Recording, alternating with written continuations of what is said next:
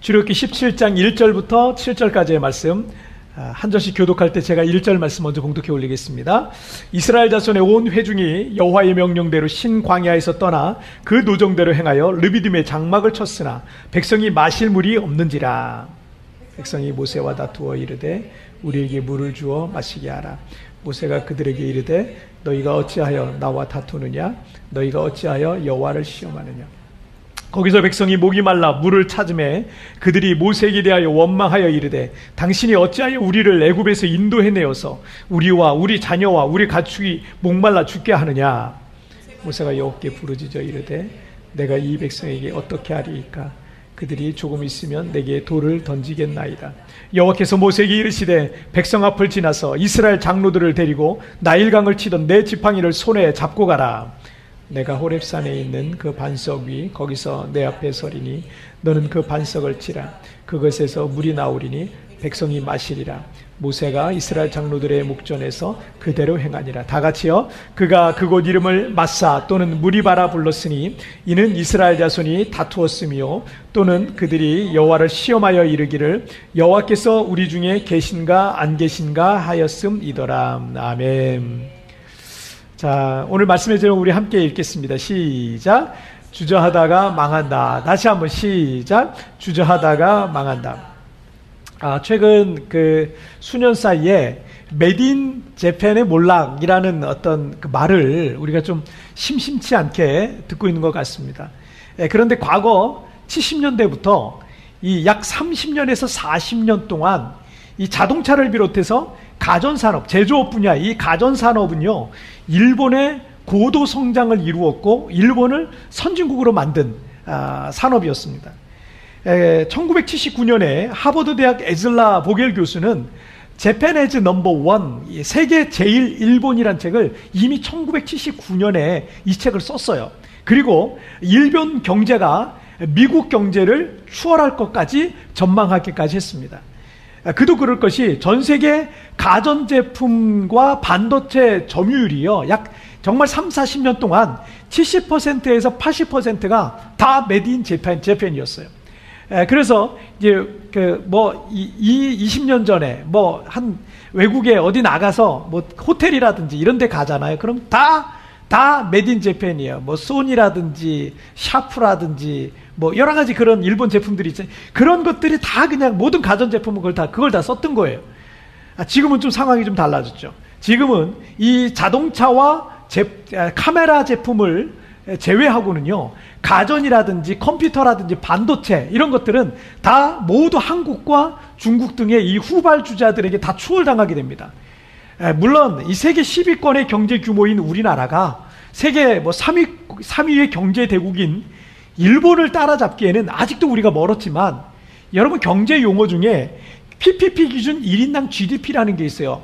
1인당 예, GDP라는 게 있는데 이게 뭐냐면 국제적으로 이 개인의 어떤 실질 생활 수준을 비교하는 풍요로움의 지표라고 할 수 있는 겁니다. 그런데 이 2017년부터 3, 4년 전이죠. 2017년부터 우리 국민의 1인당 GDP가 일본을 이미 추월한 상태예요. 그래서 일본 나고야 대학의 하라다 유타카 교수가 얼마 전에 불과 얼마 전에요. 왜 일본은 한국보다 가난해졌는가라는 그런 기고문을 인터넷 잡지에 게재하면서 일본 열도가 완전히 들썩들썩했습니다. 뭐 난리가 났었어요. 자존심이 크게 이제 상처를 받은 거죠. 한국한테 추월을 당했다라고 하니까 어떤 부분이든 이 경제 전문가들은 이 세계 최강이었던 일본 제조업의 몰락은 번영했던 이 과거에 젖어서 시대의 흐름과 변화에 주저하다가 결국 일본은 몰락해 가고 있다라고 진단하고 있습니다. 한때 세계를 휩쓸었던 일본의 가전, 그리고 반도체, 그리고 컴퓨터, 심지어 카메라 기업들은요, 다른 나라로 지금 하나씩 하나씩 넘어가고 있습니다. 지금도 이런 몰락의 흐름은 지금도 계속 이어지고 있어서 지금 일본은 굉장히 불안한 상황 속에 있다고 합니다. 흔히들 일본의 이런 상황을 일본의 잃어버린 30년이라고 말합니다. 그들이 시대의 변화에 주저하다가 까먹은 시간이에요. 시대는 바뀌어가는데, 세상은 바뀌어가는데, 옛날 거에 그만 있는 거예요. 그러다가 주저하다가 시간을 까먹었어요. 주저하다는 말은 선뜻 결정하여 행동하지 못하고 망설이다 라는 뜻을 갖고 있습니다. 신앙생활도 교회도 뭐 다닐까 말까, 예수를 믿을까 말까, 열심히 봉사를 할까 말까, 여러분 그렇게 주저하다가 여러분의 귀한 시간과 귀한 인생을 낭비하는 경우가 있어요.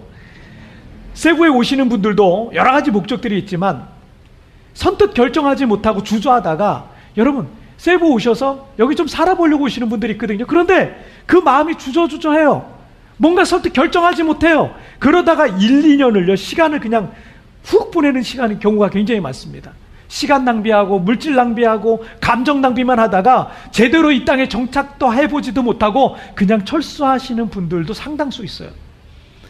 하지만 세부 오시자마자 교회 등록부터 하시고 그리고 교회 등록하고 그리고 교회 일에도 역, 적극적으로 나가시고 열심히 봉사하시고 성도들과 적극적으로 교제하시고 그렇게 열심히 적응해 나가시는 분들은요 믿음도 잘 성장하시더라고요. 한국에서 믿음이 없으셨대요. 그런데 여기 오셔서 그분이 그냥 믿음이 그냥 쑥쑥쑥. 왜냐면 여기에서 뭐 이게 믿을 게 별로 없잖아요. 그러니까 교회 나오셔서 열심히 믿음 생활 이제 시작을 해본 거예요. 그러다 믿음이 그냥 쑥쑥쑥 성장하시고요. 그리고 아이들도 정착 잘하고 그리고 그 우리 성도님도 정착 잘 해 나가시는 모습을 제가 참 많이 봤습니다. 여러분 그런 말이 있어요. 인생의 방황은 예수님을 만나면 끝나고 신앙의 방황은 좋은 교회를 만나면 끝난다. 여러분 너무 좋죠? 너무 좋은 말이죠. 한번 여러분 같이 읽어볼까요? 시작. 인생의 방황은 예수님을 만나면 끝나고 신앙의 방황은 좋은 교회를 만나면 끝난다. 아, 지난 1년 6개월 동안 이 코로나 팬데믹 시대를 우리가 살아오면서 시간이 얼마나 빨리 지나는지 몰라요. 시간이 너무 빨라요. 세월을 아끼라 때가 악하니라 라는 말씀처럼 여러분 우리에게 주어진 이 시간들 이게 굉장히 빠릅니다. 여러분 이거 낭비하지 마시고요. 인생의 방황도 끝내고 신앙의 방황도 끝내고 하나님께서 기뻐하시는 믿음의 인생을 살아가시기를 축복합니다. 이 신가나안 세대 여덟 번째 시간에 우리에게 주시는 교훈들을 통해서 오늘 우리가 함께 은혜 받기를 원합니다. 첫 번째 주제 함께 보시겠습니다. 함께 읽겠습니다. 시작. 간증의 기회를 잡으라. 다시 한번 시작. 간증의 기회를 잡으라. 이 출애굽한 이스라엘 백성들의 이 가나안 땅을 향한 광야 여정이 지금 계속되고 있는 중이에요.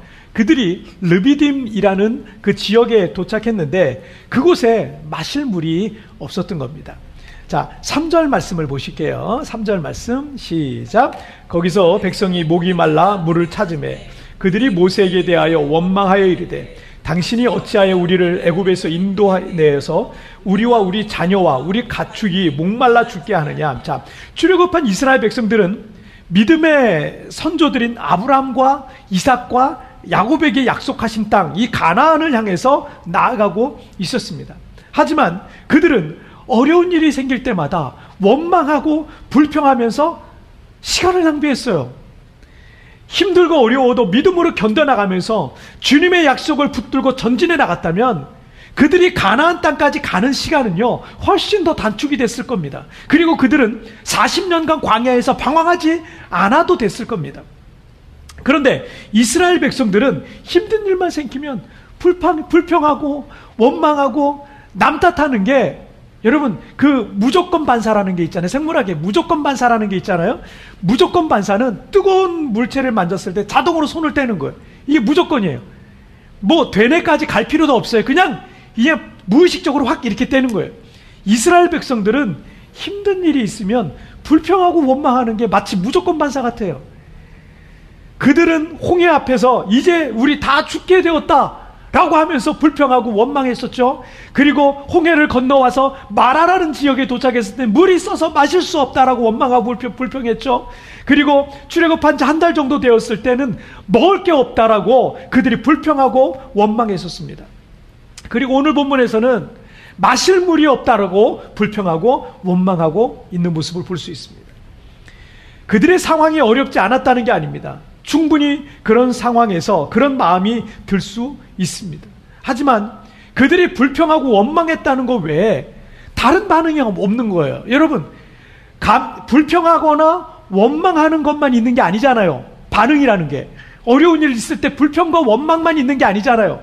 감사하거나 기도하거나 또 다른 방법을 찾거나 선택의 폭이 물론 많지는 않을 거예요. 하지만 그래도 어려움 속에서 다르게 반응할 수 있는 거 아니겠습니까?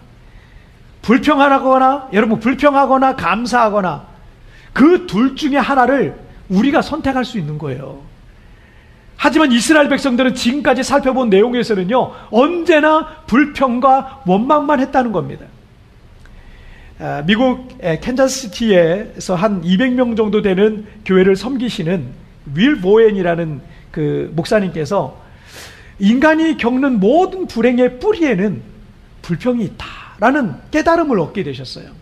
그래서 교인들과 함께 불평 없는 세상, 그래서 complain free world, complain, complain free world라고 하는 캠페인을 시작을 했어요. 이것이 미국 전역에 엄청난 화제가 됐습니다. 그래서 오프라 윈프리 쇼를 비롯한 미국이 유명한 토크쇼들에 다 나가고 여러 매체에서 이 캠페인을 소개하기도 하고요. 미국뿐만 아니라 전 세계 80개국에 이 불평 없는 세상을 만들기 위한 캠페인을 일으켰다고 합니다. 이 목사님께서 쓰신 불평 없이 살아보기라는 책에 이런 말이 있어요. 당신 자신, 직업, 가족, 건강, 재정 상태, 교회 등에 대해 당신이 싫어하는 부분들을 말하기 시작하면 당신은 자신이 싫어하는 것들을 점점 더 많이 발견하게 될 것이다. 그러니까 불평과 원망을 하면 할수록 우리 주변에, 내 주변에는 내가 싫어하는 것들 있잖아요. 그게 점점 점점 많아지고 가득해질 게 될 것이다. 라는 거예요. 자, 이어서 이렇게 말해요. 자, 명심하라. 좋아함은 좋아함을 부른다. 당신이 자신의, 자기 자신에 대해서, 타인에 대해서, 당신 인생의 전반적 상황에 대해서 감사하면 감사할수록 당신의 삶에 더 많은 즐거움이 찾아오게 될 것이다. 할렐루야. 여러분, 우리가 감사하기 시작하면 무엇이든 여러분 환경이 어떠하든지 조건이 어떠하든지 상황이 어떠하든지 감사하기 시작하면 더 많은 감사거리들과 기쁨과 행복이 가득해져 가게 될 것이다 라는 것입니다. 지난 주간에 이 한국의 극동방송에서 우리 교회 그 Remind 3분 메시지가 방송되었는데 우리 교회 유튜브 채널을 찾아오셔서 새롭게 구독 신청하신 한 성도님께서 그 설교 영상 아래에 이런 댓글을 아, 남겨주셨어요. 오늘 아침 극동방송을 통해서 말씀을 들었습니다. 짧은 3분 메시지였지만 힘들었던 저의 마음에 가시 같은 찔림으로 저의 잘못을 보게 되었습니다. 저의 불평, 불만으로 제 영혼이, 제 가정이, 교회 분위기가 어두워지고 그래서 가족들에게, 목사님에게 너무 미안하고 죄송한 마음이 들면서 저의 영혼이 회복이 되고 있음을 느낀 하루였습니다. 감사합니다. 뭐 이런 내용이에요. 설교 말씀이 마음에 찔림으로 올때 어, 여러분 얼마나 그 마음을 불편하게 합니까? 하지만 이 성도님에게는 좋은 마음으로 말씀을 받고 자신의 불평과 불만으로 주변을 어둡게 만들었던 그 일들을 회개하는 마음을 갖게 되면서 여러분 이 성도님의 마음에 오히려 눌려있던 영혼의 회복과 치유와 자유함을 경험하게 됐다는 거예요. 예, 불평 없이 살아보기에 윌보엔 목사님이 이런 말씀도 하셨어요. 우리가 하는 말이 우리의 생각을 만들고 우리의 생각이 우리의 삶을 만든다는 거예요. 여러분의 삶을 불평과 불만이 가득할 만한 인생으로 만들고 싶습니까? 그럼 계속 그렇게 살면 되는 거예요. 하지만 우리의 삶의 기쁨과 행복이 가득한 인생으로 만들기 원한다면 여러분 감사하고 또 감사하고 그럼에도 불구하고 또 감사하고 감사해 보십시오. 그 말이 여러분의 인생이 될 것입니다. 홍해에서 마라의 쓴물 앞에서 먹을 것이 없었던 신광야에서 그리고 마실 물이 없었던 오늘 본문의 르비딤에서 이스라엘 백성들은 항상 불평과 원망을 쏟아놨어요. 하지만 하나님의 사람 모세에게 그 장소들은 새로운 하나님의 기적을 맛보게 된 간증의 장소가 되었다는 거예요. 이스라엘 사람들에겐 그 장소들이 불평과 원망을 했던 부끄러움의 장소일지 모르지만 모세는 그런 위기와 시련과 고난을 간증거리로 만들었다는 겁니다. 그런 위기 때마다 모세는 하나님을 만나는 영광의 시간을 갖게 된 거예요. 할렐루야. 왜 우리의 삶에 어려움이 없겠습니까? 모든 것이 내 뜻대로 된다면 얼마나 좋겠습니까? 하지만 우리의 인생에는 예기치 않았던 일들과 시간과 아, 시련과 고난이 올 수도 있어요. 하지만 그런 어려운 일들이 왔을 때 어떤 사람들은 이 시련과 고난과 위기를요 오히려 간증거리로 만들고 있다는 거예요. 여러분 앞에 어떤 어려움이 왔다면 그것은 나에게 새로운 간증거리가 생길 기회가 온 것입니다. 불평하거나 원망하거나 아니면 그럼에도 불구하고 감사하거나 어떤 반응을 하든 그것은 우리의 삶이 될 것이고 우리의 인생이 될 것이고 우리의 내일이 될 것이고 우리의 미래가 될 것입니다. 고난과 위기를 도리어 간증거리로 만드시기를 주님의 이름으로 축복합니다. 자, 우리 두 번째 주제 보실게요. 시작. 시험하지 말고 믿으라. 다시 한번 시작. 시험하지 말고 믿으라.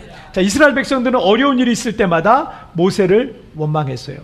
자, 2절 말씀을 한번 보시죠. 시작. 백성이 모세와 다투어 이르되 우리에게 물을 주어 마시게 하라. 모세가 그들에게 이르되 너희가 어찌하여 나와 다투느냐? 너희가 어찌하여 여호와를 시험하느냐? 자, 그런데 모세는 너희가 어찌하여 나와 다투느냐? 너희가 어찌하여 여호와를 시험하느냐라고 말하고 있습니다. 그러니까 모세는 그들의 원망과 불평은 결국 그들이 여호와를 시험한다는 거예요. 여호와를 시험하는. 여러분, 선생님이 학생을 테스트해야지. 학생이 선생님한테 시험 문제 내는 경우가 어디 있어요?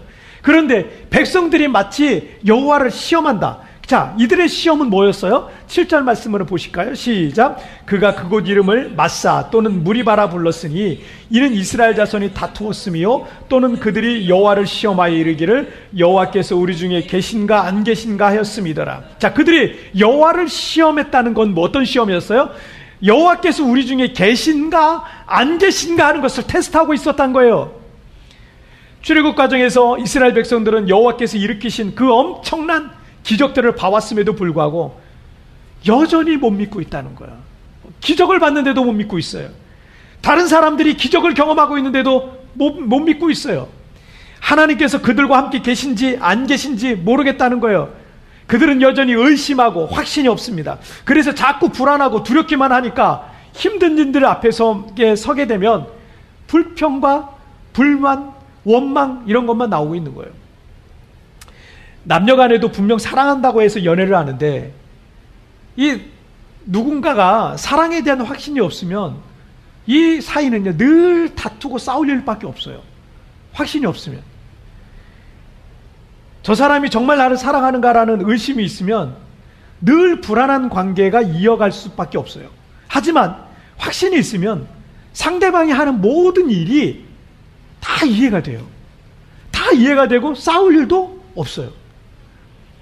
세부에 살려고 처음 오시는 성도님들도 이 땅에 대한 확신도 없고 정착에 대한 확신도 없을 때는요 여기에 깊이 뿌리를 내리지를 못하시더라고요.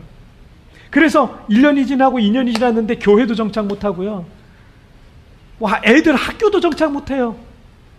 그리고 뭐이 세부 사회 자체에도 정착을 못해요. 그래서 이 도시의 생활이 그 성도님을 지켜보면 늘 그냥 불안불안해요. 언제 돌아갈지 모르겠어요. 위태위태해요. 마치 마태복음의 씨의, 씨의 비유와 같이 돌밭에 떨어진 씨와 같더라고. 돌밭에 떨어진 씨가 어떤 씨, 어떤, 어떤 결과가 어때요? 돌밭은 흙이 얕아서 떨어진 씨가 뿌리를 깊게 내릴 수가 없어요. 햇빛이 조금만 강하게 내리치면 다 시들어 버리는 거랑 똑같은 거예요.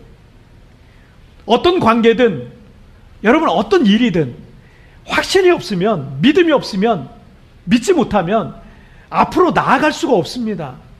모세는 그들에게 너희가 왜 여호와를 시험하느냐? 시험하지 말고 믿으라라고 지금 말하고 있는 겁니다. 이스라엘 백성들이 어려운 일들 앞에서 원망과 불평을 하면서 시간을 낭비하는 동안 하나님의 사람 모세는 어떻게 반응해 왔습니까? 여러분 4절 말씀을 보실까요? 시작. 모세가 여호와께 부르짖어 이르되 내가 이 백성에게 어떻게 하리이까? 그들이 조금 있으면 내게 돌을 던지겠나이다. 자, 모세도 이스라엘 백성들과 같이 연약한 인간일 뿐입니다. 모든 이스라엘 백성들이 모세만 바라보고 있으니까 가장 큰 부담을 갖고 있는 사람은 지도자였던 모세였을 거예요. 하지만 모세에겐 방법이 없었습니다. 그러나 모세는 어려운 일들을 만날 때마다 하나님 앞에 엎드렸어요. 하나님 앞에 부르짖고 기도했어요. 애굽의 군대가 뒤쫓아왔던 홍해 앞에서도 하나님 앞에 엎드렸죠. 홍해를 건너가서 이 신광야의 그 마라의 쓴물로 인해서 불평하고 원망할 때도 모세는 하나님 앞에 엎드렸어요. 그들이 먹을 것이 없다고 다 떨어졌다고 불평할 때도 모세는 엎드려서 기도했어요. 자, 6절 말씀을 보세요. 함께 읽겠습니다. 시작. 내가 호렙산에 있는 그 반석 위에 거기서 내 앞에 서리니 너는 그 반석을 치라. 그것에서 물이 나오리니 백성이 마시리라. 모세가 이스라엘 장로들의 목전에서 그대로 행하니라. 자, 모세가 하나님 앞에 부르짖어 기도하는 중에 하나님께서는 그에게 홍해를 가르던 지팡이를 들고 호렙산에 있는 그 반석을 치라는 거예요. 그러면 그 반석에서 샘물이 터져 나오게 될 것이라는 겁니다. 모세가 위기의 때마다 하나님 앞에 부르짖어 기도하면 여러분 하나님은 그때마다 방법을 주셨습니다. 길을 열어 주셨습니다. 그 문제를 넘어가게 하셨습니다. 그 위기가 도리어 기회가 되게 해 주셨습니다. 그 고난이 간증의 기회가 되게 해 주셨습니다. 그러니까 모세는 백성들에게 담대하게 외칠 수 있는 거예요. 너희가 여호와를 시험하지 말고 시험하지 말고 믿으라. 의심하지 말고 믿으라 라고 말하는 겁니다. 의심하고 믿지 않으면 기도라는 것도 할 수 없어요. 기도를 하지 않는 이유, 기도를 못하는 이유, 의심 아닌 거야.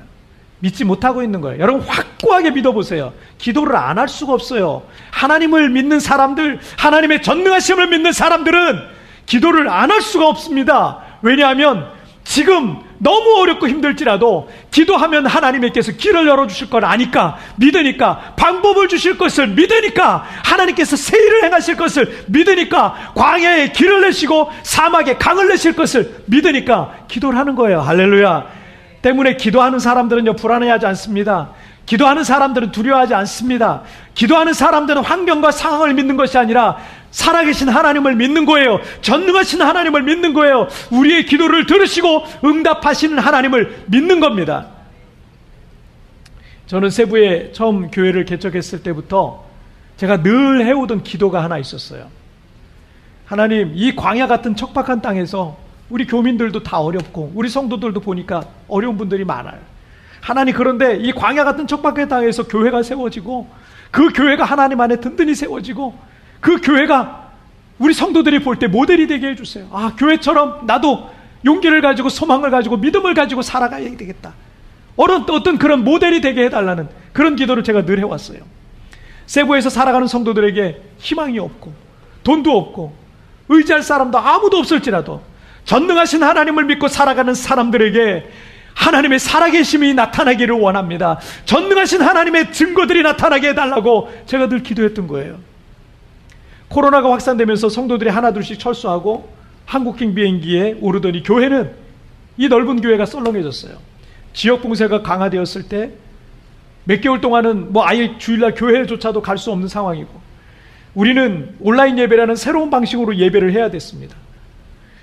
한국으로 철수한 분들은 원래 한국에서 다니던 교회가 대부분 있으십니다.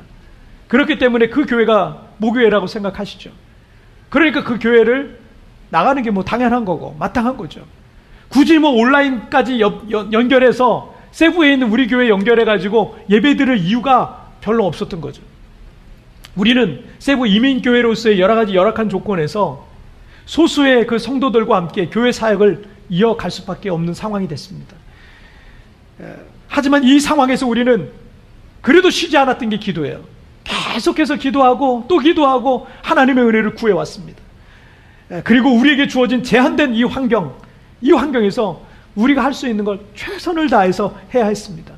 그런데 하나님께서 우리에게 은혜를 베풀어 주셔서 코로나 이전에는 여러분 도리어 코로나 이전에는 우리가 엄두도 내지 못했던 온라인 플랫폼을 만든 거예요. 온라인 플랫폼을 우리가 구축을 한 거예요. 이게 얼마나 감사한지 모르겠어요. 원래는 예전에 한국으로 귀국한 성도들과는 자연스럽게 연락이 끊기더라고요. 그 성도들도 우리 교회를 거쳐가는 교회라고 생각하시기 때문에 그냥 자연스럽게 연락이 끊기게 되고요. 서로의 기억과 생활에서 서서히 잊혀져 가게 되더라고요. 지금은 보이지 않는 교회로서 우리가 한 공동체로 세워져 가고 있습니다.